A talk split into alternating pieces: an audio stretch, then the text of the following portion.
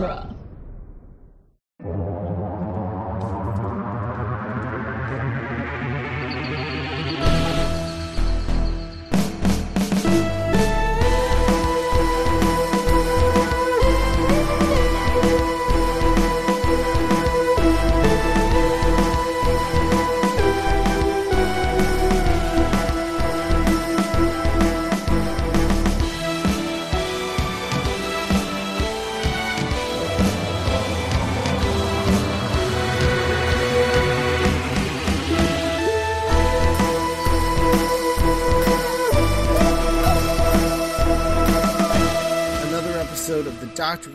Companion. I'm Scott Corelli. I'm Cassandra Fredrickson.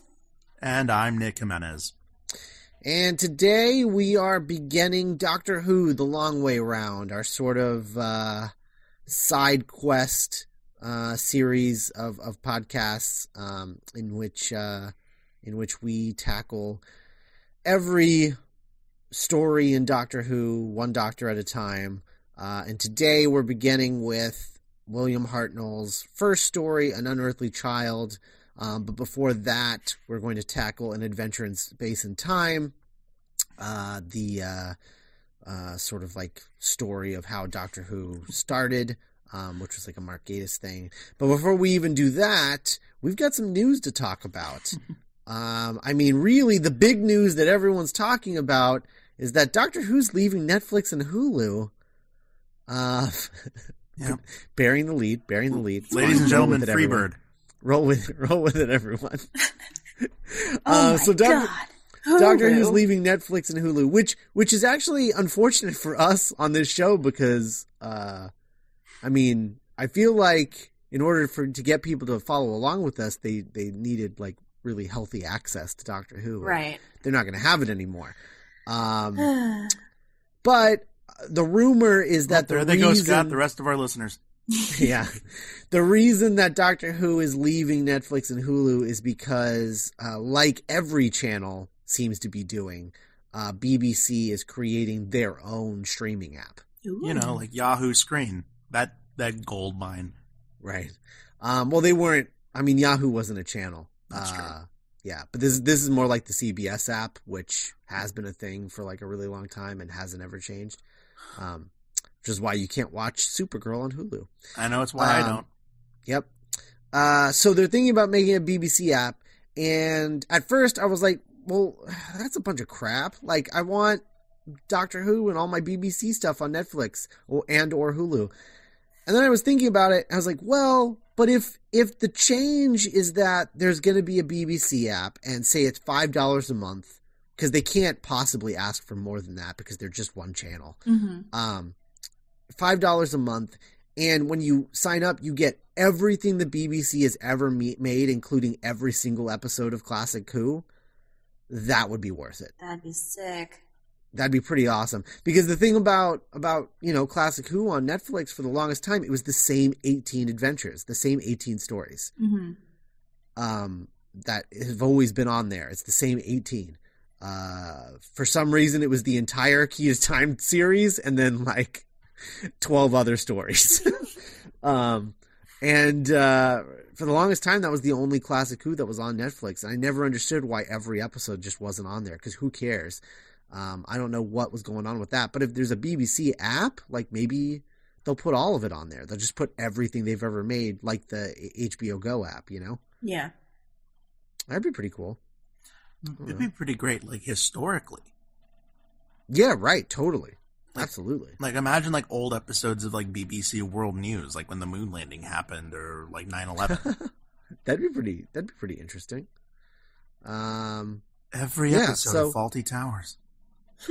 I mean, there's only like twelve of those. I know. that's not. That's not much of an accomplishment, That's like what that show is famous for. right? Um. So, so the big news, uh, which I buried the lead with because how could we? How could we follow up the the this news with the Netflix news? Um.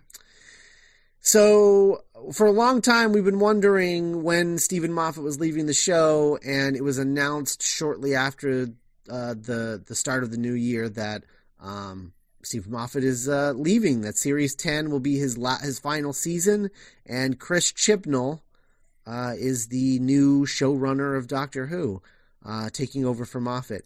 Um, my immediate thought is that, like right off the bat, as soon as they announced Chris Chibnall, I was like, he will be one of the shortest showrunners in Doctor Who history. I think. I think I think we'll get a Doctor out of Chris Chibnall, and then he'll be gone too. Um, because I just don't. For whatever reason, he just doesn't strike me as a guy who's going to stick with the show for that long. Tell us why. based on his based on his episodes, like it just doesn't seem like he has the uh, crazy amount of ideas like Moffat does, hmm or Moffat did, I should say. Um, so so I don't know. It just I don't I don't think he's going to be even even if he's taking over the show. I feel like it's going to be a, a short run uh, for him. I think it'll be like maybe three seasons, four seasons tops. But I, I think it'll be like three. Um, of the of the three modern Who showrunners, I think Chris Chibnall will be the the shortest. But uh, I don't know.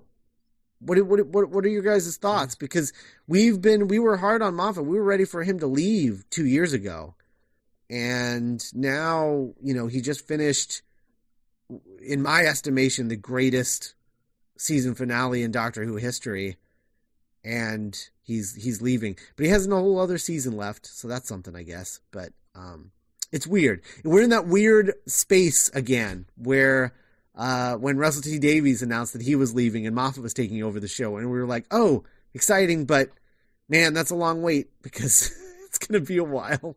But um, I don't know. What are your guys' thoughts, Cassandra? What What are your thoughts?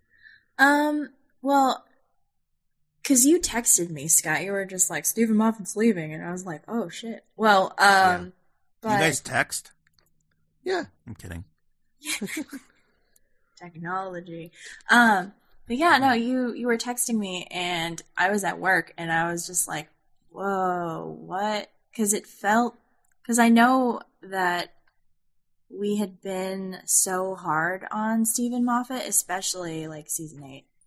Um, it's like, when is he going to leave? When is he going to leave? But now that he's announced it, it's kind of really bittersweet because season nine was so incredible. mm-hmm.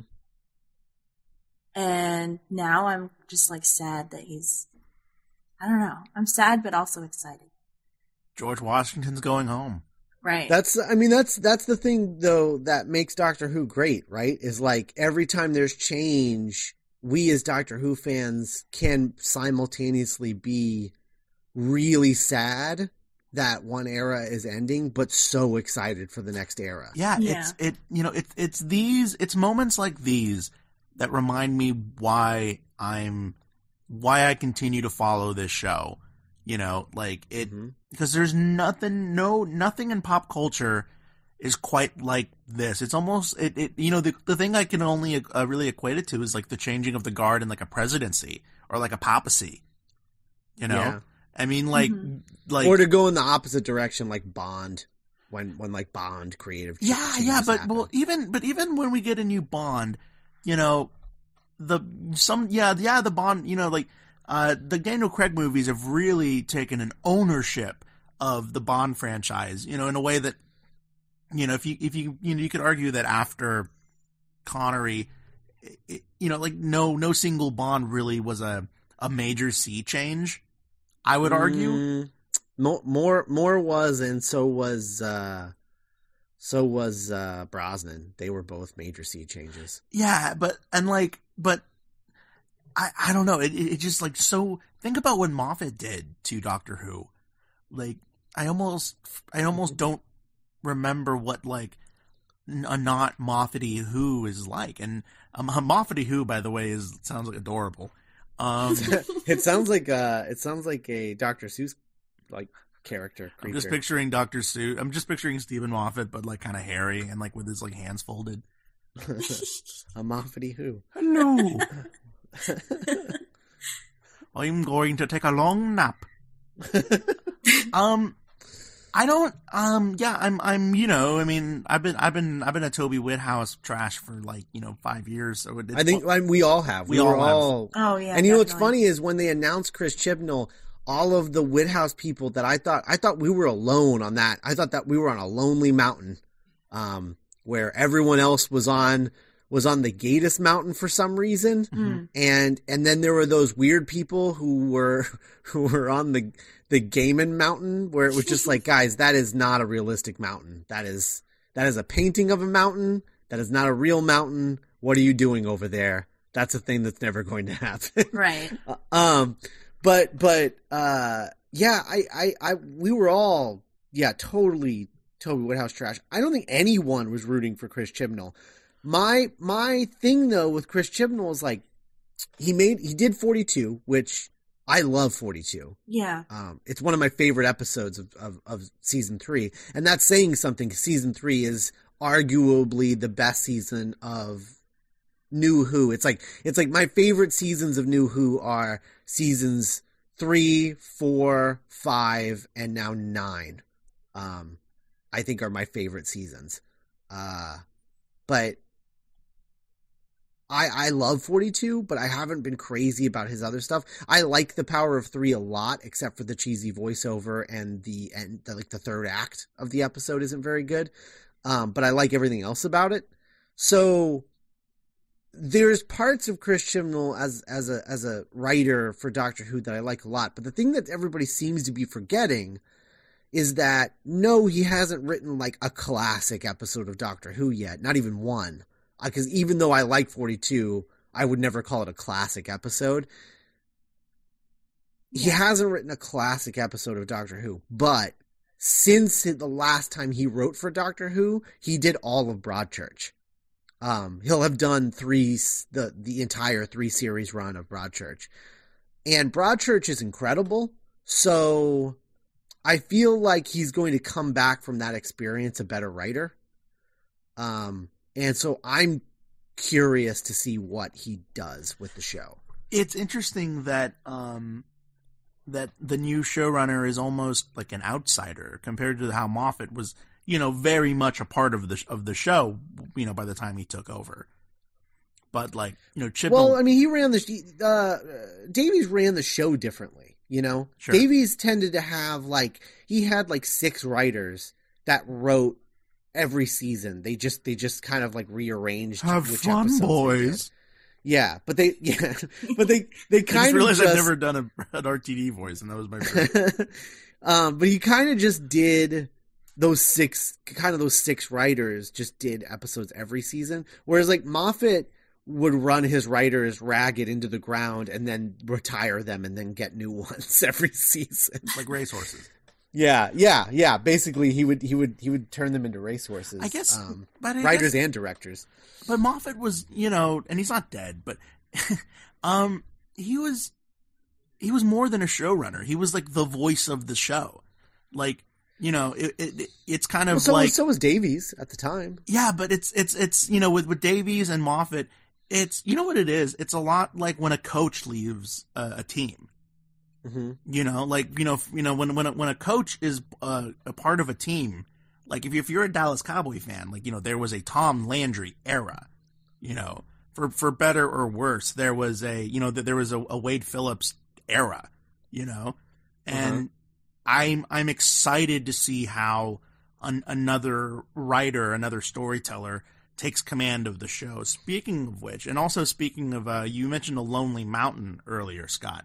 Um, yes. does this new schedule lend credence to the legend that uh, it's Peter Jackson is going to be helming a portion of Doctor Who in the future? I mean, I think that's a done deal, pretty much. Like, this right? I mean, you don't make that video if that's not happening. Yeah, but like, okay, so is he going to direct the Christmas special? Is he going to direct something in series 10? Because now he has like almost two years to like do that. Yeah, I mean, yeah, maybe maybe he's gonna do all of Series Ten. That's crazy. Oh my I don't. who- god. Who knows? I mean, that would really, be who knows? that would be unprecedented. it would be unprecedented. I don't know that I really want him to do all of Series Ten. I think I think it'd be cool if he did like the Christmas special and like the opening two parter of Series Ten. He- You know, he pull- like, he pulls let him a, uh, introduce the new companion or something. Yeah.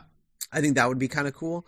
But um I, Mark- because I really like Rachel Talalay a lot, and so I really want her to direct some stuff. Mhm. Maybe he got Peter Jackson to agree to direct his final episodes. Oh my gosh. Guys, Capaldi's going to be going, and it might be directed by Peter Jackson.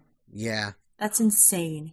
Yeah. I think because because yeah, that's the other thing that we haven't talked about is that it seems to be understood that Series Ten will be Peter Capaldi's final se- series. He'll leave with Um, Moffat. he'll leave with Moffat, and Chibnall will start fresh with a new doctor, um, who I I I believe like without a shadow of a doubt is going to be a woman. Maybe even Olivia Colman. Olivia Colman. I mean, she was on, she was in um, Eleventh Hour. Not that that stops anything, but Oh, yeah, she was. she was in Eleventh about Hour. Yeah, she was the mom with the two kids. That was the Prisoner Zero. How cool would it be if, um, like Chibnall came out with the new Doctor? What do you mean? Like kind of similar, like kind of, like they both came out as homosexual, um, like uh, together. Um, no, like like you remember remember that television special they did for Capaldi Yeah, when he like they'll came do that out? again. How cool would it Yeah. be if they're like, ladies and gentlemen, ladies and gentlemen, Peter, Peter, Peter, attack, attack. No, uh, what if it was uh, like like Chris Chris Chibnall came out with the Doctor for the first time?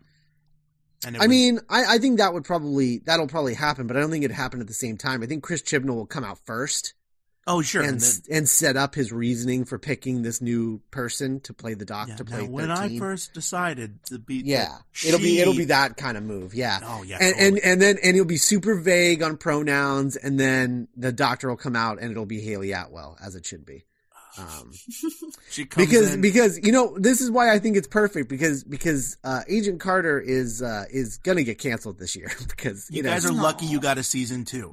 yeah no it's it opened and they're like everyone was like oh man those were it opened to the worst ratings it's ever had. And then the se- then the second episode aired this week and it was just like and they got worse. Oh, no. so that show's getting canceled uh which means she'll be a free agent uh and Hey. of Shield. yeah and get to uh oh i didn't even realize i did that that's funny um she'll uh, yeah she'll be she'll be a free agent to to get onto whatever she wants to How cool uh, would it be if she just did like the beginning of Iron Man two, but like in the TARDIS? Just like shoot to thrill by ACDC starts playing. oh And, like, she comes in through the roof. that's ridiculous um yeah no but i i, I think i think uh chris chibnall will definitely introduce our first uh, if not our first female doctor i think it'll definitely be a female doctor because i think that's what missy and all of this is leading to Yeah. um but uh if not a female doctor at least definitely uh, a doctor that is a non-white doctor A person of color. a person of color yeah for sure Because wasn't there that Maybe interview that Moffat or Moffat had that was like, yeah, the doctor can and should be a woman and whatever. Like he finally Yeah. was just like, yeah, yeah i it. mean i I- you're right i mean i think his thing all along was just like it's just like yeah but you know be patient we need to we need to he's you know i think he was just like look i know you guys all want this but there's probably twice as many of you who are uncomfortable with the idea and i need to like we need to take baby steps into this process Look, Like, I'll make him can't just cute. I'll make him not. we can't just first. do it because because then everyone will lose their minds and stop watching the show um and then the show will get canceled and it's my job to make sure that doesn't happen You know so what? I, you I. I like I'm glad that he he did it the way that he did it. I wish that he had quit the internet earlier so he wouldn't have been so angry about it at first. Um, which I think is what made people uh, uh, shy away from Moffat for so long. Like I saw so many "Ding Dong, the Witch is Dead" uh, memes yeah, when when he announced that he was leaving. And it made me sad because i was just like you guys don't you're not watching the show now so you don't even know what the show is now. So stop Mhm. talking about it like that. Like you can't have an opinion on a show that you're not watching. Like knock it off. Chill he got better he learned he, he was learning He was he he's been learning and i think that series 10 is probably going to be like even better uh fingers crossed yeah, I mean, it'll be like the Chinese democracy of Doctor Who seasons at that point. You know? You always bring up that metaphor, but that album was not good. I know. Um, it'll be like the pets. Now, what was the Fury Road? The there you go. That's better. Um, you know what I was thinking because like you, you were mentioning, you know, it took time, you know, for it to be a woman doctor, assuming it is a female doctor. Um, oh my god! I just I'm sorry. Uh, before you finish your thought, I'm just distracted by the idea of because we're talking about Peter Jackson directing Doctor Who. Now I'm just distracted by the idea of uh, the director of Fury Road doing a Doctor Who episode. Oh, oh, George Miller would be amazing. George Miller Um, directing. Charlize Oh, Theron would be a great doctor. Um, Oh my god! But here's the thing. So I was thinking about, okay, well, who, who do I want the next doctor to be? And I was like, Hayley you know, Atwell. because first he was cute, right? He was What's he was he, he was cute for like two doctors in a row, and then they In- were like, okay, in- now he's gonna not be cute. He's gonna be old. Are you guys cool with that? And now it's like, I kind of how cool would it be if it was like Blythe Danner or Who's like- that? uh, the mom from Meet the Parents, um, or like Oh, I kind of want it to be like an older. It'd be cool if it was an older actress. is she British? No, but like, that was a bad Oh. example. Like, um, Okay. like or like or like freaking like um uh, like Imelda Staunton, you know, Who's that? uh Dolores Umbridge, Oh, but not imagine not that character, but she's she's right. Like, she's like a I mean, really- I think she would be if they. I don't think they would do that because I think they would cast. I think they would cast like somebody like Hayley Atwell for the first female Doctor, like someone you would not be able to help but love. Whereas like the actress who played Umbridge, if you like cast her, it would be like the it would be the Colin Baker problem again. Yeah. what was the Colin Baker problem? The Colin Baker problem was that everyone hated Colin Baker. Ugh. And that his his version of Doctor Who was canceled twice. and then Um, they put him on trial in the TV Well, show. can- canceled once. He put they they put the show on trial in in the show, and then they canceled it. They canceled his tenure again, and then and then regenerated him off screen. Yeah. So, um, we don't. I don't want a redo of the Colin Baker era because that really sucked for that guy. But it was- that so- show so I was more than like- anyone else. So I was thinking that a like it'd be cool if the female doctor wasn't like an ingenue, if she was like an older like kind of actress. And then I was like, the converse of that is what if the doctor like imagine the doctor regenerates from Capaldi into like Saoirse Ronan, Who who's that? the girl from Brooklyn. Oh, that's how you pronounce her name. Yeah. Yeah. Oh, Um. yeah. I don't like like I, I I don't know the idea of it being just like like a like a young like cute like ingenue like doesn't excite me as much. But then if I start thinking about it being like an older actress or like a much younger actress, for some reason that like makes me a lot more excited. Hmm. Interesting. I'm excited at the prospect of a female Doctor Who. I don't. I don't really care who it is. I'm just saying, realistically, I think they're going to they're going to pick someone like a Hayley Atwell because they want it to be an easy sell. Yeah, The, the first one out the gate. And yeah, and I, and I guess that's just like that. That's kind of like a sobering bummer. They're like, oh, I guess it, it was. We're not that far yet. You know what I mean? Right. Right. I mean, for all I know, like, I mean, yeah, Chris, Chris Chibnall could just pick Olivia Colman and it could be the greatest thing ever. Yeah, Um, because Olivia Colman would be an amazing Doctor Who. yeah, Uh, but I don't, I don't see that happening. Yeah. as much as as cool as that would be, I don't see that happening. I just hope it's not just like a really like Tumblr fan art decision, you know? Like Yeah. I hope it I, I hope it's like a result of like, oh my gosh, this person, this actor is in, is insane. I hope it's not like you know because because then otherwise then it's just like a league of their own, where it's like Right, right. check it out, she's wearing a skirt now, she's ready to sock that Dalek in the jaw. You know what I mean? Right, right. That's true. Um, I don't know. God, you know, I you know I would love to see um, what's that? What's that actor's uh that actor's name? Um, who played Doctor Doom in Fantastic Four and was Koba in Oh yeah, uh, to- Toby Kebbell or yeah, Toby Kebbell would be a great master. Yeah, He would be a great master. And and it would be like this cool like uh redemption for him as Doctor Doom because he would have been an amazing Doctor Doom had he had a good movie to play Doctor Doom in uh, everyone in the movie could have been because he's an he's an incredible like bonkers good actor. hmm Um God, he would be an amazing master. Uh Yeah. How? Oh God, how awesome would that be? Like him as the master and Olivia Colman as as the doctor. Yeah, Oh, or like Sally Hawkins. yeah. Who's that? Um, uh, did you ever see? Did you see Blue Jasmine? Yes. She was uh she was she was Jasmine's sister.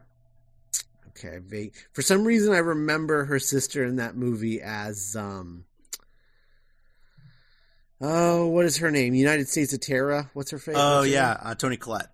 Yeah, Toni Collette. For some reason, I picture her sister as Toni Collette. I think could I'm an thinking of the other Australian? si- Could an Australian? I think I'm thinking of of the other sister, whatever that movie was. Could an Australian play the Doctor? Is that against the rules? Mm, I mean, nothing. There's not technically a rule. I don't think. Because then like that opens the door to like freaking like They they just have to. Right. I mean, they just have to. They she'd have to be able to do the accent. I don't think they'd want her to have an Australian accent. Hello, Yeah, I think that'd be a little weird. I'm the Doctor. it's weird eno- enough with Tegan. Oh God. So so yeah, Chr- Chris Chibnall, new showrunner. Um, I wonder what the new show is going to look like That's the thing. because I was watching on on my uh, Blu-ray for an adventure in space and time, which we're going to talk about in a second. Um, I was watching the trailers on them because for whatever reason I always watch the trailers on any BBC DVD I have. Um, and I was watching the trailers and one of them was just like about the 50th anniversary.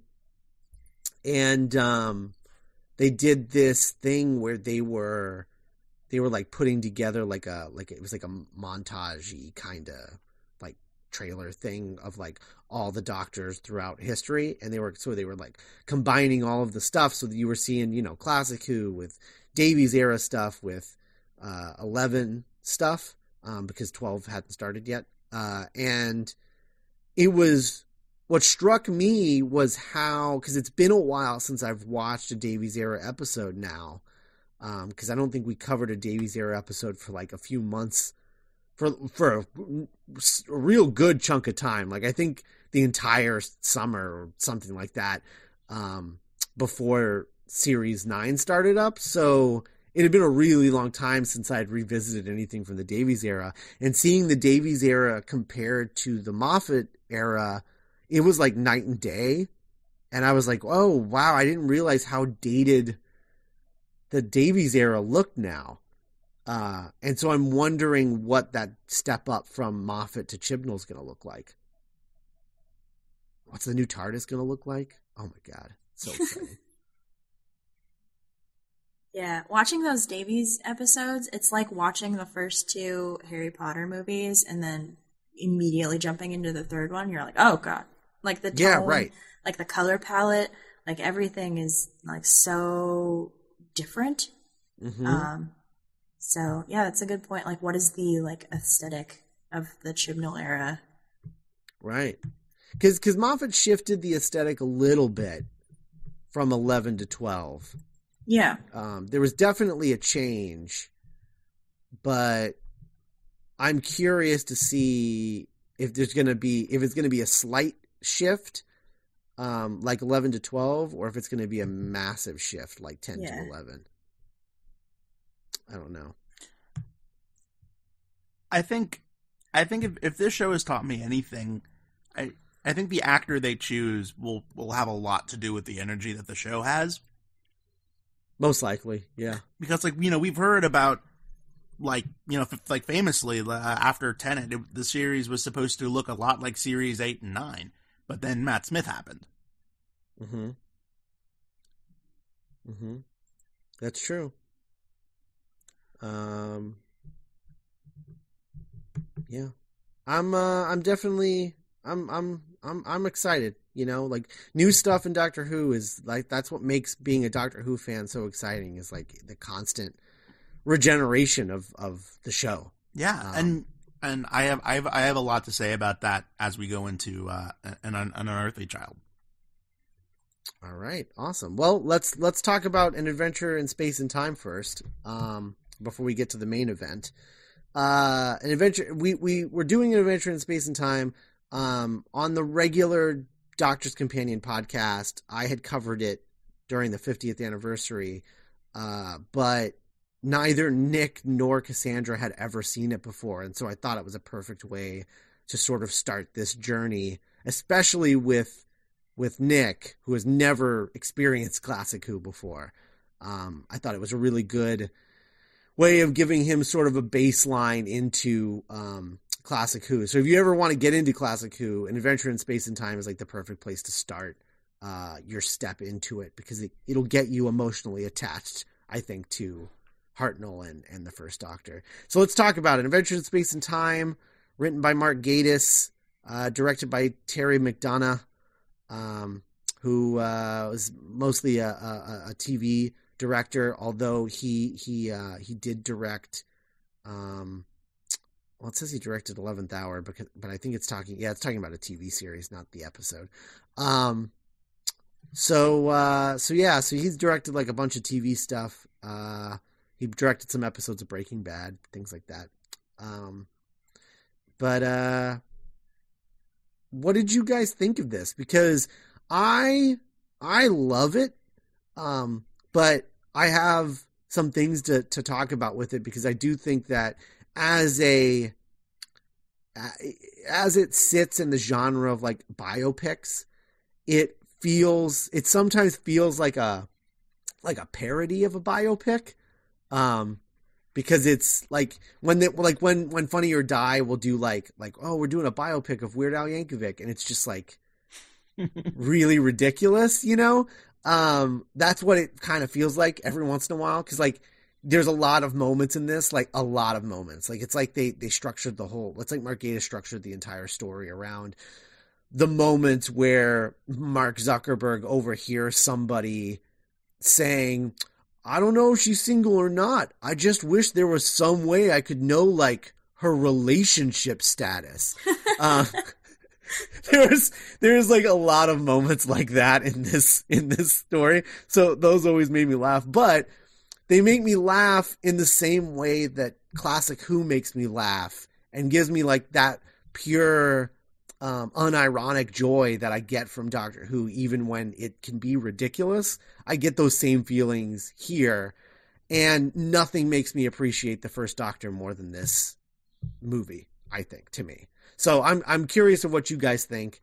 Um, I'll start with you, Cassandra, because you have you have the background with Hartnell, and then we'll get to Nick the newbie. Um, okay. But uh, yeah, what what did you think of it? Um, it's interesting that we're actually starting with this one because um, I I hadn't seen Unearthly Child in a really long time, so I actually watched that first. Oh, Um, okay.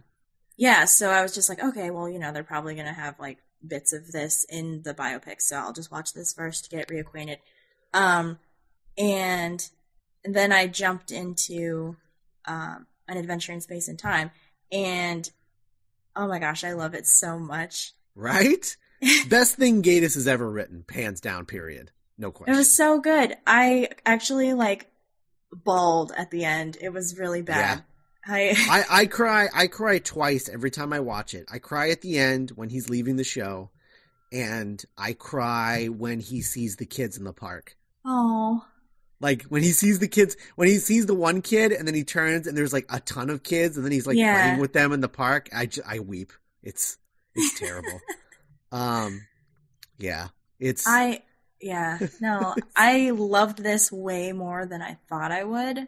Um, and the like oh my god, he looks so much like Hartnell. It is Yeah. uncanny. Uh, especially like just watching Unearthly Child and then going into it, I was like, oh my god, that's crazy. He, Um, the only thing that he's missing is he doesn't have the same voice and his teeth aren't the same because Yeah. Hartnell's got like those fangs Yeah. that are very dis- he's got very distinctive like fangs um that uh he kind of looks like like he's like mid werewolf transformation sometimes or British. or British. Uh, Oh, and there, there were, and there. Oh, did you hear that? That was all of our British listeners listening, believing the show. Sorry, bye. um, yeah, no, no, definitely. He, it's uncanny how how good he is as Hartnell. really Um, good. and the actress that they got to play um, Jacqueline Verity? Hill also oh, oh, Jacqueline Hill. Oh, Yeah, like she looks Yeah. like Barbara. Like her face, like her profile. I was like, oh my god, that's crazy. Um, and I loved the actress who played Verity too. She did a really good job. yeah. Uh, I okay. Well, let well before we get into real like the the minute details of it, Nick. What what were your thoughts? Because this is like kind of your crazy backwards introduction to classic Who. So what what did you think? Yeah, um, I bought this uh, like three years ago. Mhm. Um, it's been on my iTunes, and I just you know because like it came out on iTunes with the 50th like everything, right. you know, like the Brian Cox special and all, all that all that stuff, and Right. I just you know when This, you- this was the Brian Cox special. the other Brian Cox special, Ew. um, um, and yeah, so I just I never watched it, and then like, hey, we're doing this as well as Unearthly Child. I'm like, oh, cool, I can finally, you know, vindicate that 199 I spent in 2013, and so I, I watched it, and yeah, it was it was just uh it was a love letter to Doctor Who, and there's really nothing. Uh, it, it, it it's nothing more than than that, but I mean that in a nice way. Like, it is such a loving tribute to to just the show, Mhm. uh, and and not just the iconography, but like the the, the people, and you know, it, it is a bit melodramatic considering what it's about, but you can tell that to the people making this movie, like it is this big of a deal, and Mhm. there's so much loving moments, like the moment with, uh, and, and, you know, and, and David Bradley, far and away the best part about this. Um, I'm actually surprised that he wasn't, he didn't win like a BAFTA or anything for this. Um, That is odd. yeah, um, I think he did win for Broadchurch though, so it's not like the guy's uh, uncelebrated. That's Um, true. Okay, Chris. Um, I yeah, it was just really good, and like the actress that, and I was unaware of the history, you know. So like Mhm. I'm now really I, I was uh oh I guess we can talk about this now that the show's out, but. Uh, I was as I was watching it. One of the first things I thought was, "Man, if I had seen this back in 2013, there's no way Lorelai Swift wouldn't be named Verity Swift." Oh yeah, Um, that's funny. but it was yeah, and it was it was just so fun, and it was short, and it was it, it was just like a, a a sweet like hug, and I can only imagine like what watching this in the midst of all like the 50th anniversary you know hype and goodwill would have been like. Hmm It's pretty great. It's pretty great. it's pretty great. And it's and Um, it, it, it's you know if you love like Saving Mr. Banks or like Trumbo, it's it's great. Like I I mean I'm you know I I think uh I think Scott I, th- I, I think also if you like um that thing you do, I think it has a that thing you do kind of vibe. To yeah it. it, it's just a really good showbiz movie. yeah, really good, really good. What I was surprised about, well, first of all, I want I want to talk about the background of it because Gatiss, this is something that Gatiss has had written and has written multiple, multiple, multiple drafts of since 1999 when he was originally trying to pitch it to the BBC as a as a thing that he wanted to get made because he he felt there was a story here to be told, um, and he tried to get it made during the 40th anniversary, but the 40th anniversary was in 2003, two years before the show had Mm-hmm. returned. And so BBC was like, nobody wants to watch this. Why would anyone want to watch this? Um, and, and so they didn't make it. And, uh, I think that that's, I think that's really, that's really interesting that he was like trying to, to show that, I I think it adds meaning to it that he was trying to prove that Doctor Who mattered in a time where it didn't. Yeah, that actually really en- endears Mark Gatiss to me. Like, yeah, just knowing that he's been that passionate for so long. right. Um, Absolutely. man. You know, Mark Gatiss has really shaped uh, modern Anglo Angloph- Anglophilia. yeah, a little bit. um, I the other thing that I was surprised about when I watched it, and I, I get surprised every time, really, is that is like a couple of things. is uh one, I'm always surprised at how feminist the movie is. Uh, like it, it really does have like this feminist perspective of just like this show that everyone loves was started by a woman. Yeah. You know, it was it was created by by by Sydney um, in this in, insane, incredible, cartoonish, crazy performance by Brian Cox. That's just the greatest thing ever. Like, like you, you have to expect like Roger Rabbit to walk out of his office. yeah, oh yeah, absolutely. Um, it's it's phenomenal. But but uh, Verity, like you know, was the mother of the show. Uh, he basically just gave her a folder with the basic idea, and then she turned it into a television series. Um, and so I was I was surprised by that and and, and how it was dealing with the, the politics of men and women in the '60s in, in and English people television of, and people of color. Right, and that was the other thing, right? People of color and homosexuals, both. Mm-hmm.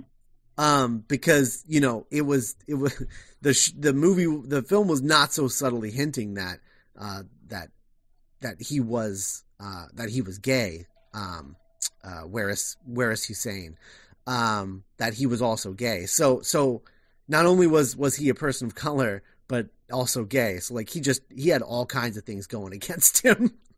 um, but it was it was uh, I, I was surprised by that about how creating this show was just like this crazy uphill battle for these two people um, for a show that was basically given to them uh, yeah and and they were like really given carte blanche to do whatever they want i mean uh, the I mean the Brian Cox's character did have certain I mean one of my favorite scenes is the scene where Verity like passionately defends the Daleks.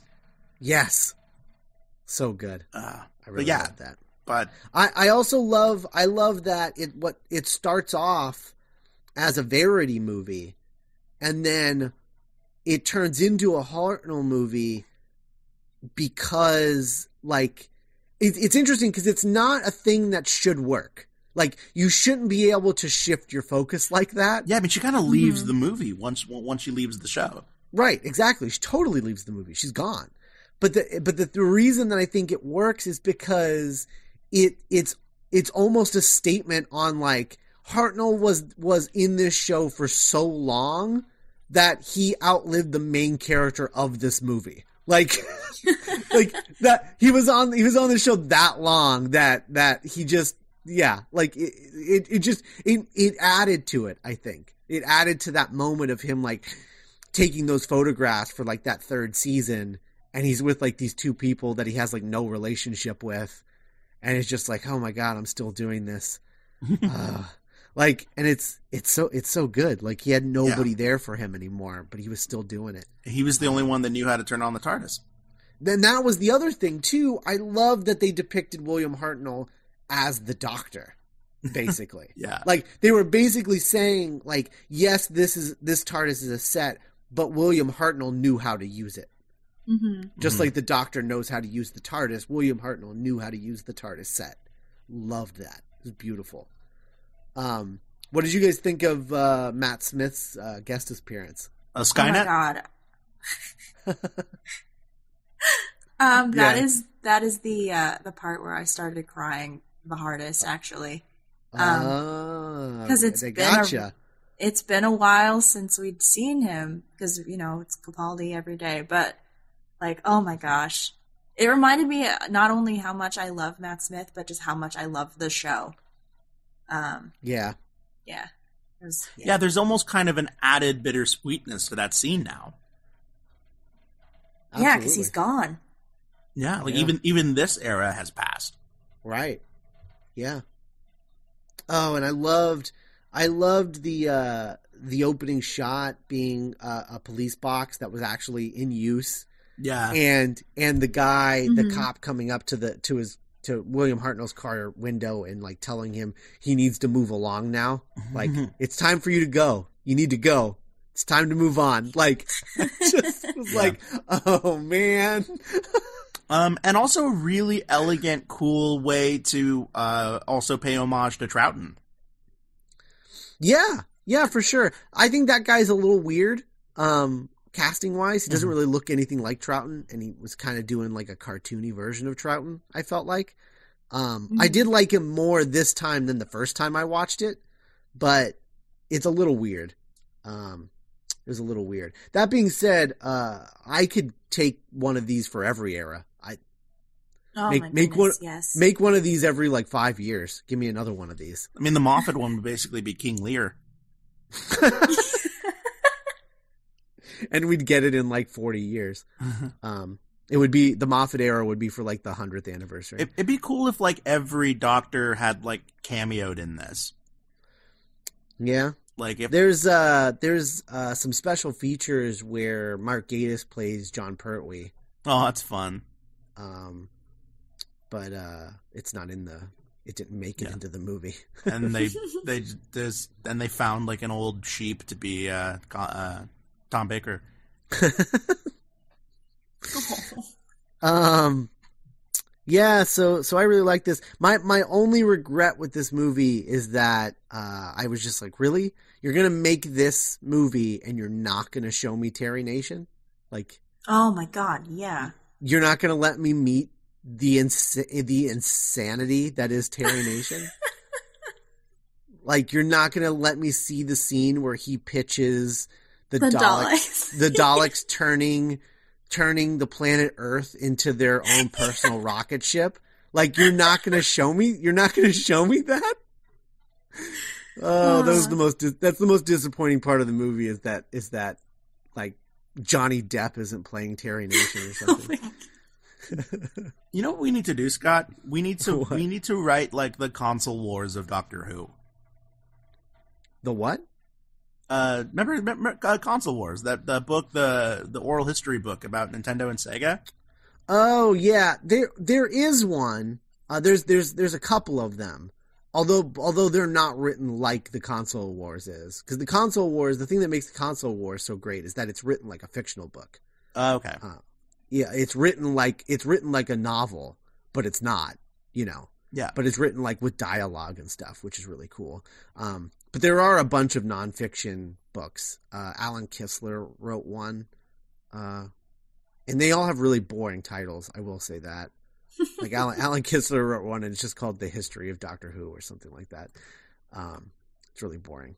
Uh, but yeah, like a definitely like a um, like an a uncensored cons- like a console wars or uh, live from New York.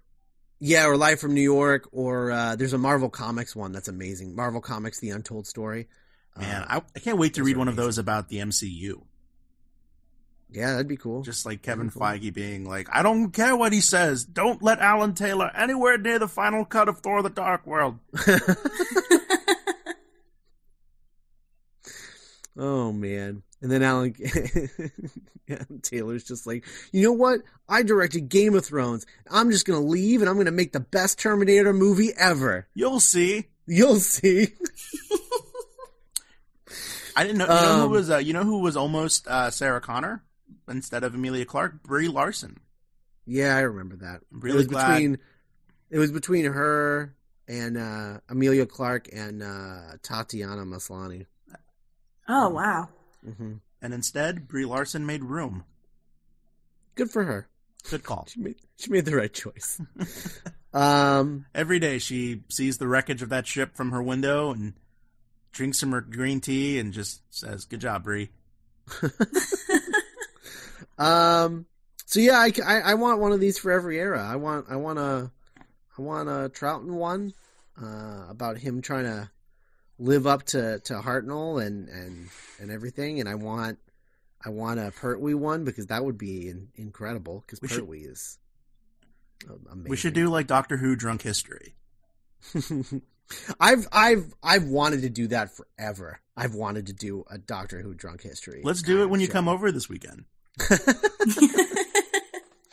um, but but uh, I would want to do it like ongoing. Um, Yeah. But yeah, I I've always wanted to do like a like a video show that was like a Doctor Who drunk history, but it wasn't um it wasn't behind the scenes so much as it was like, Like drunk stories. history recreation of the old series. Oh, that would be like, amazing. Yeah. Yeah, of me like of me like talking about like what happens in an unearthly child, but like drunk.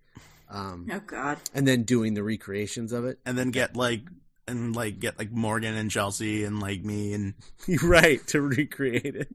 it would just be so. I mean, a, as cheap as you know the sets and stuff would be, they would still be expensive because you'd still have to make them. You know. We, So- could just, we could just do a Death and Return of Superman style. Now, even that though, even that that's still money. That That's still true. costs money. You know. Everything costs money. Well, I right money that I don't I don't have. that's what I'm saying. I'll pay for it. You don't have money either. I have a job. So do I. It doesn't mean I have money to blow. Anyway, I have more than I had. if you guys want, if you guys want us to do Doctor Who drunk Hi- drunk history uh, episodes, uh, No, can- we you tried can- that. You can donate to. Uh, Oh, you okay. can donate to uh, using the, the new PayPal donate button on on the, on the website. You Just in the gonna- notation, say this is only for Doctor Who drunk history. hashtag hashtag Doctor Who drunk history. Hashtag drunk yes. Hashtag who's a Um, good dog. Oh, so so yeah, so so everybody everybody loved this. Um, that's good. That's good. I I I, I think it's uh, I think it's really great. I I was surprised at how well it held up. Um, because you know I watched it, you know, two and a half years ago or whatever when Mhm. it first came out, and uh, I was watching it. I was just like, man, I love this. I want to watch this all the time. Uh, it's so good. It's so good. Because I'm not I'm not the biggest fan of the Hartnell era. So watching this movie helps a lot for me. Oh man. One of, one thing I really appreciated about it though was like all the like it had just enough fan service. Um Mhm. like all the different nods to the different stories. Like with the Daleks going over that bridge and it's all foggy. Oh, and yeah. I was like, oh man, that's amazing. Yeah, or Um, or when Hartnell is uh, smoking in his Marco Polo outfit. Yeah. Oh man. Is I'm it- so Mark- like Yeah, forever bummed that Marco Polo doesn't exist because that's my favorite Hartnell story ever. Um, yeah, and with the the whole like the the Zarbis from Web Planet, I was like, oh man, I love this show so much. Like it makes really me good. so happy. yeah. Oh, awesome! So awesome. Um, oh, and then the and the, the opening shot of the Cyberman who's the like Cyberman, smoking. yeah. That's so good. The tenth planet Cyberman. Oh man, you know, so good. Mark Gatiss was just giggling the entire time he was like on set. Yeah. Oh, for sure, for sure, for sure. Um, yeah, so good. I love Like, that. he's such a nerd. They're all such nerds, aren't they? They are. That's great. Um. All right. Well, let's uh, let's let's talk about the reason we're here. Um, we're here to talk about the first Doctor's first story. Now, we are only talking about part one of an unearthly child because I think that part one has basically nothing to do with parts two through four. Um, so I decided to separate them because I think there's a lot to talk about in the first episode but there's as there's only as much to talk about in the first episode as there is in episodes two through four. So yeah. I I thought it would be a good idea to divide them up. Um, so next time we talk about uh, we we come back to Hartnell, um, we're going to talk about ten thousand or hundred thousand BC uh, and the cavemen, but Ugh. we'll get to that later. Um, we're only talking about the very first episode of of uh, of Doctor Who called an Unearthly Child. Um, so let's talk about it. So it opens uh, with a cop uh, scoping out a foggy street, um, which seems to be is it is it is it a it's so foggy and kind of like out of focus that I couldn't figure out if he's in is he in the junkyard or is Um, he like just outside the junkyard like on the I street believe- outside the junkyard I believe he's just outside it because there's that shot with the flashlight and then it's on the gate. It's like the address. Um, okay yeah so I don't think he's in the actual junkyard. I think there's just junk outside the junkyard, yeah if that makes sense. right right so he's he's just outside the I. M. Foreman junkyard yeah. Um, and uh, we we we hold on a police box, and then we cut to uh, teenagers leaving class, and uh, there's this one beat where these two girls kind of step up to right in front of the camera, and then they're like talking about something like a book or something. And and this kid walks up behind them and is just like oh yeah very interesting like mocking them. And it's the most realistic acting you'll ever see in classic like every time that happens it always throws me off because it feels like I, I i was like oh am i still watching the recreation from from an adventure in space and time? Because it doesn't feel it, it feels like a modern moment in a really old thing. Like the Mhm. acting is so natural uh, in that moment. It's really it's I, I just find it really impressive. Who was Um, that extra? I don't know, but it was really I was I was really surprised. It was really great. Um, so after uh, after ever, all the class is leaving, we follow Barbara, uh, who is a, a teacher of history, and she goes into the classroom of Ian, Ian um, who is another teacher of science, uh, and they're talking about a student named Susan Foreman who is uh, uh, a little weird for both of them. Uh, Susan seems to be brilliant, but also not understand really basic things, um, or is constantly correcting history books or science books or whatever. Um, and so they have her in another room, and they're going to go and talk to her, and and then they're going to like. I think the plan is that they're going to follow her home or go to her home and figure out what the deal is because she has a grandfather who's a doctor which guy i love that that's how they introduced the doctor she's like she's got a grandfather right isn't he a doctor and and Yeah. like it's such like a throwaway line where it's like he's he's the doctor and this is how this character was was introduced in passing like it's such a throwaway line for like a character that becomes a part of like iconic British pop culture, you know? hmm Very humble beginnings. I don't know. I mean, the first thing he ever does is cough and struggle to get his keys into the door. That's true. That's very true. um and I, I love that line where she says uh, she's waiting in the other in, in, in my classroom uh, because I'm going to lend her a book on the French Revolution, and Ian says, "What's she going to do? Rewrite it?" Yeah. like it's a good joke. That's a really good joke.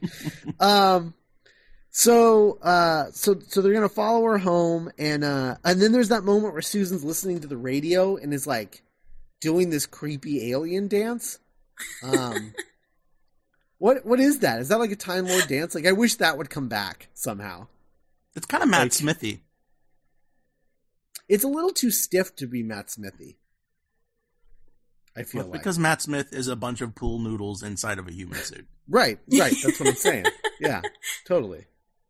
You know, his his dance move is like the giraffe or whatever. Yeah, Whatever the that- wobbly giraffe. yes. Yeah, the wobbly giraffe. The wobbly Skynet giraffe. Or that time in the Power of Three. Oh, there's that Terminator reference again. Um, or that time in Power of Three when he does uh, that disco move thing. Oh yeah. Um, yeah, which I hate. Um, so yeah, the Time Lord dance thing is weird. I don't, I don't know.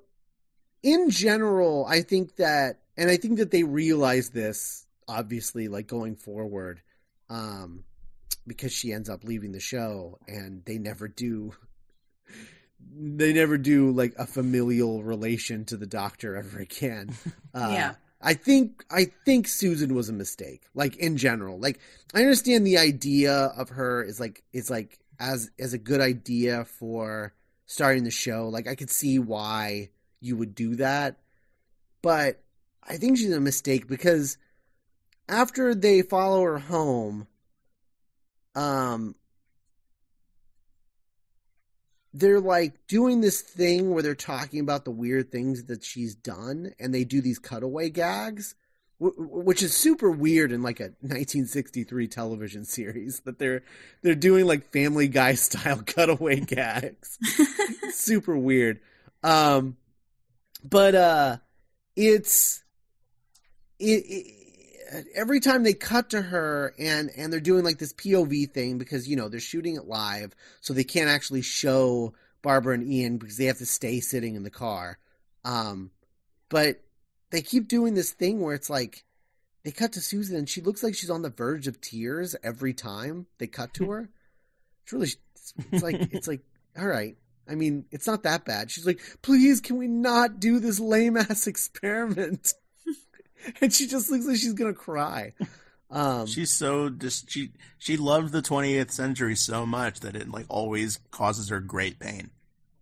yeah, she's she's really she's really frustrated with Barbara and Ian. It's really funny because she obviously goes to school because she chooses to go to school because um she likes the 20th century and she wants to learn like cool stuff about that era or whatever. But she keeps getting frustrated because like the textbooks are wrong or they're be- she's being taught really simplistic things when she's like, "No, that's not why I'm here. I'm here to learn these really complex things. You guys just won't let me learn these big things, but I know that you know them. So why are you ho- hiding them from me? Just tell me." Um, it's just it's it's really I don't know. It's really interesting. I uh, I I, I really I, I don't know.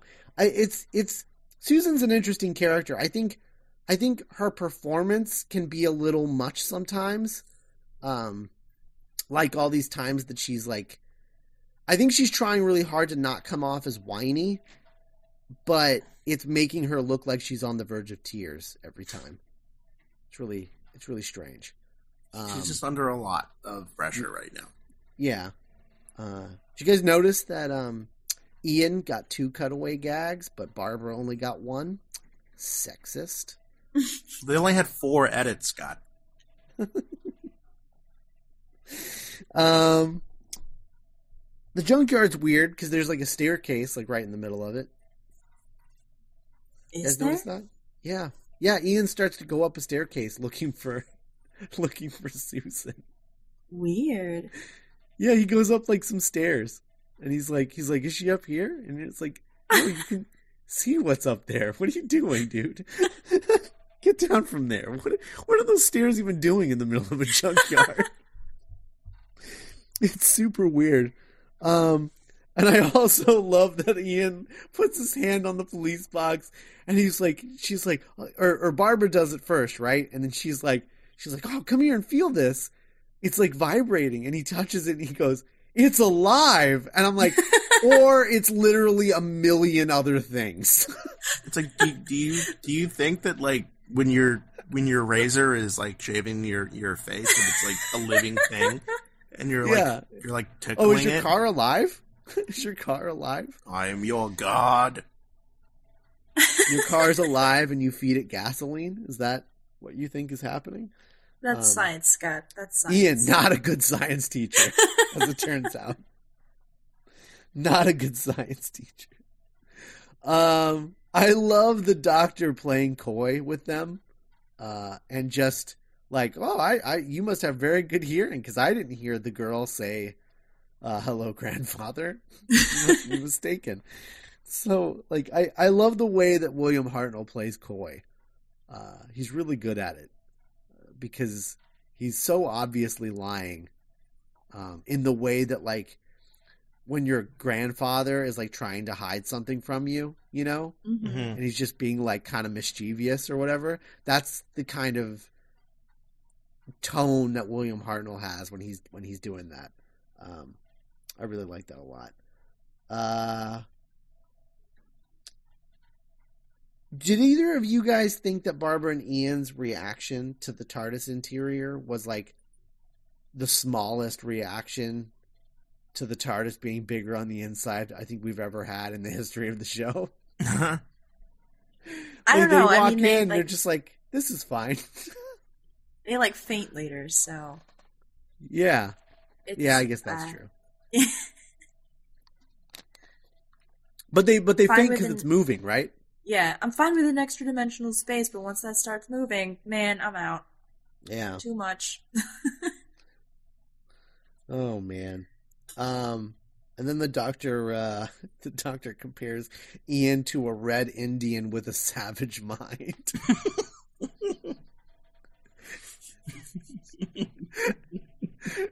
it was oh boy. It, I love that because it implies that even like the doctor used to be like problematic. Right? a red Indian with a savage mind. Remember the red Indian with uh, it, whose savage mind saw uh, a tr- could not comprehend a train and thought that it wasn't real. Um, Yeah. You're like, what? That that's famous. That was a, that's that was actually the first line of Tom Baker's memoirs. oh, red Indian with a savage mind. Woof. Oh boy. Uh, Ian gets very offended by this. As he should. But not for the right he- reasons. No, but you know, Yeah. let's. you know what else I realized, Cassandra? Um, watching it this time when I don't think I ever put it together. Because I guess there's never been a gif set that I've seen on Tumblr that put the two moments together. But I've never connected that the doctor saying here, uh, we come from another planet and maybe in one day we will go back. Yes, perhaps one day we'll go back is uh, later when when Susan leaves and he says, "Yes, I'll come back. Maybe one day I'll come back." Oh. I never connected in my mind that they're calling back this moment, which is to say, no, he's not going to come back. Just like he might come back to Gallifrey one day, he might come back and visit her someday. In other words, no, never. It's not going to happen. Yeah. yeah. I think I the um because the one where he says goodbye to Susan is so much more iconic. So I think the two just like yeah. Meshed in my brain. But yeah, that makes total sense. Yeah, this uh, I I'd never noticed before. I wonder if when when Susan leaves, uh, Verity is still the producer of the show, right? At that time, Yes. yeah. So I wonder if that was her decision if she did that. Maybe. I don't know because it seems like that would be the only connection, right? Because that story was written by Terry Nation, Yeah. So um, unless for some reason it was his idea, but he's usually not the most poetic or subtle He has writer. he has the crazy ideas. Yeah. yeah. So I don't. That doesn't seem like his kind of thing. So maybe maybe it was Verity's idea. I don't know. Um, I really like that as a callback though.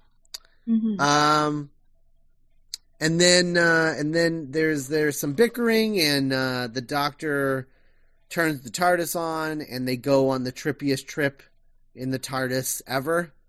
Uh, and then and then they appear in a uh, deserted land, and a shadow creeps over the TARDIS. Um, and who that tar- who that shadow is, uh, we won't find out until we, we start talking about the next story. Uh, next time we talk about William Hartnell, but um, I don't know what what did uh, what did you think, Nick? Like uh, as your first foray into into classic Who, um, what did you think? Because I feel like I feel like weirdly this story is actually a really good place. I mean, that seems like an obvious thing to say, but it is a good place to start with classic Who because I think that there's enough here to sink your teeth into from a modern Who perspective. Um, that it doesn't feel as dated as you would think it would, I guess. I don't know. What did you think? Yeah, I I really had a lot of fun with it, and I like parts of uh like you know watching this, I I was like I kind of wished like certain things would come back, like I like when when they teleport and it's like this trippy like acid trip thing. I was like I, like I would love for that to be a thing again, but just like have really trippy like flaming lips visuals every time they use the TARDIS. like that would be great. Um, yeah. and yeah, it kind of reminded me a lot of the pilot episode of Star Trek because I remember as a kid I would be like, "Oh, the first episode of Star Trek," and I'd be watching it and I'm like, "Where is everybody? Why does Spock look weird? Who are any of these people?" And I can imagine a kid watching, you know, if I was a kid and I was watching an, an, an unearthly child when I was like 10 or 11, I'd be like, why are, it's kind of like watching like a weird, like reefer madness version of Donnie Darko at first. It's like these two teachers, like, isn't Susan funny? You know, Susan said the darndest thing today. And I'm like, I, I don't know if I'd be into this if I was a kid, like not knowing what was coming, you know? Right. Yeah. Uh, and I, uh, I loved, I thought, I thought William Hartnell was great. I, like, I fell in love with his, I mean, like, right away, he, he established himself as, like, a really distinct character, and you can totally see the blueprints of, you know, why this character, played by this man, became such, like, an instant sensation among, like, children and adults. He's kind of, uh, he he is actually like more of a Roald Dahl doctor than I think like Matt Smith. If Matt Smith is a Dr. Seuss doctor, mm-hmm. then I think William Hartnell is the Roald Dahl doctor. That yeah, that makes a lot of sense to me. I yeah, because it's grumpy, but it's it's it's grumpiness. It's it's whimsicality cloaked in grumpiness. You could definitely see uh, Charlie Bucket being a companion to Hartnell. Totally, and you know, I do. I I I do kind of miss. I mean, you know, I mean, I you know, it sounds weird because I just watched this for the first time, but I I would love to see a more a return to like a quiet, kind of spooky, creepy, but like Edward Gorey kind of Doctor Who, where there is well, like that's kind of that's what we got last season. Yeah, series but, eight. Yeah, but it uh, just not quite as I don't know. Like there there was a there was a calmness and a quietness to this that was so like Halloweeny and but but but different than the Capaldi era, but like akin to the Capaldi era.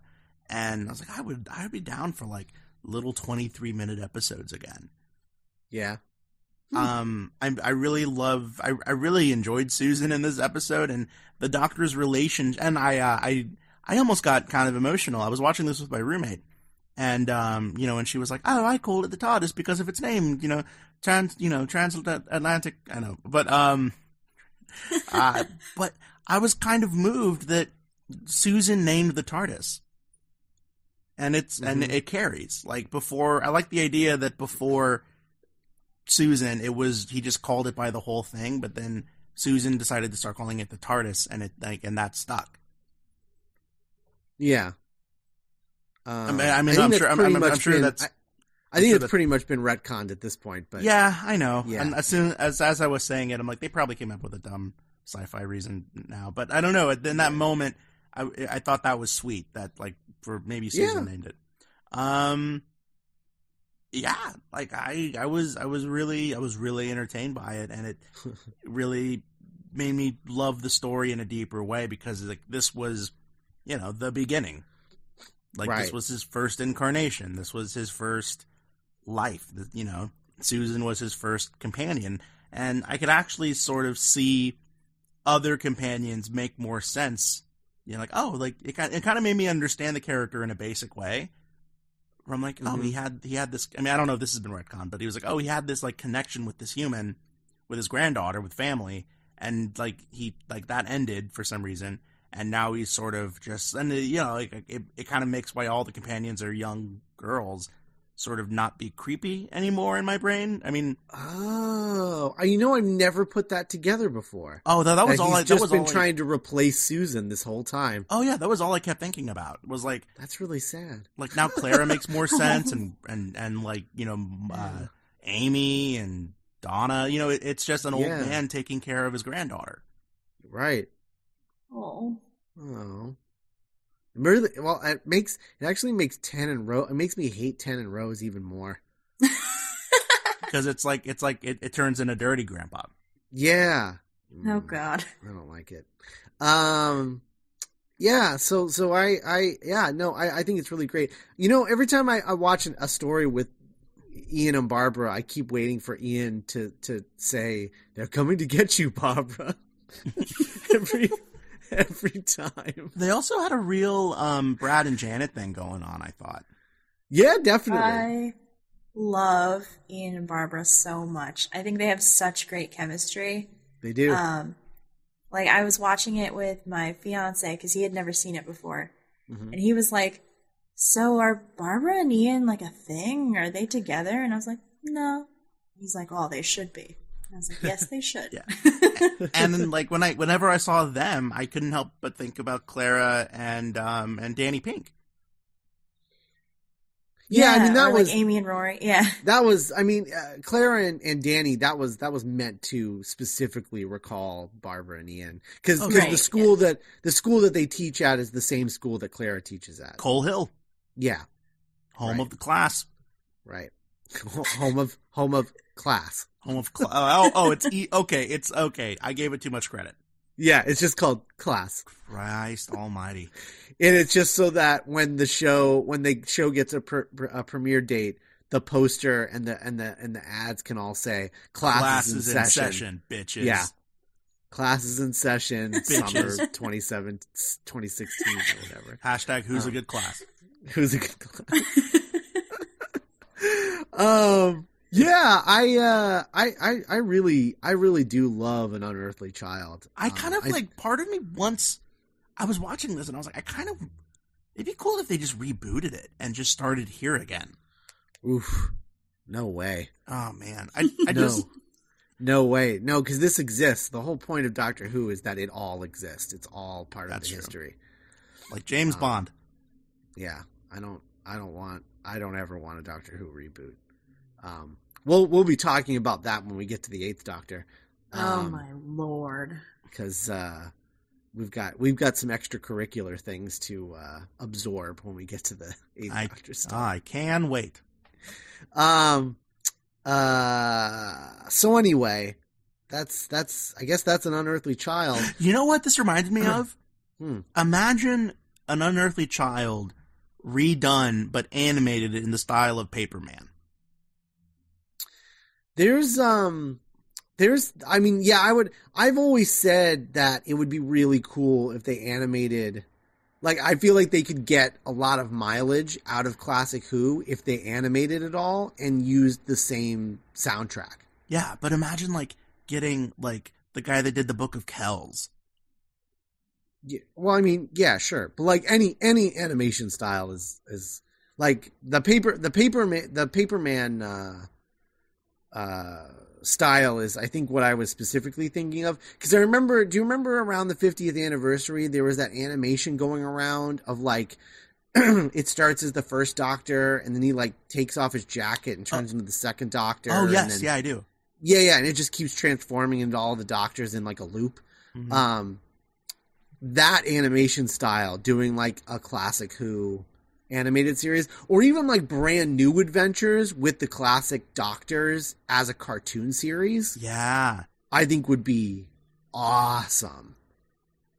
I think i think I, I think it'd be real a really cool way to rejuvenate those old eras Mhm. without like having to reboot anything you sort know? of like uh, sort of like what Buffy the Animated Series is going to be, right right. Which is like you free- even get you can even get David Bradley to play Hartnell, like to play the first Doctor, Mm-hmm. like as the voice in those stories. or That'd be Sean awesome. Pertwee to play Jon Pertwee. Right? Yeah. Oh, oh, that'd be great. I'd love that.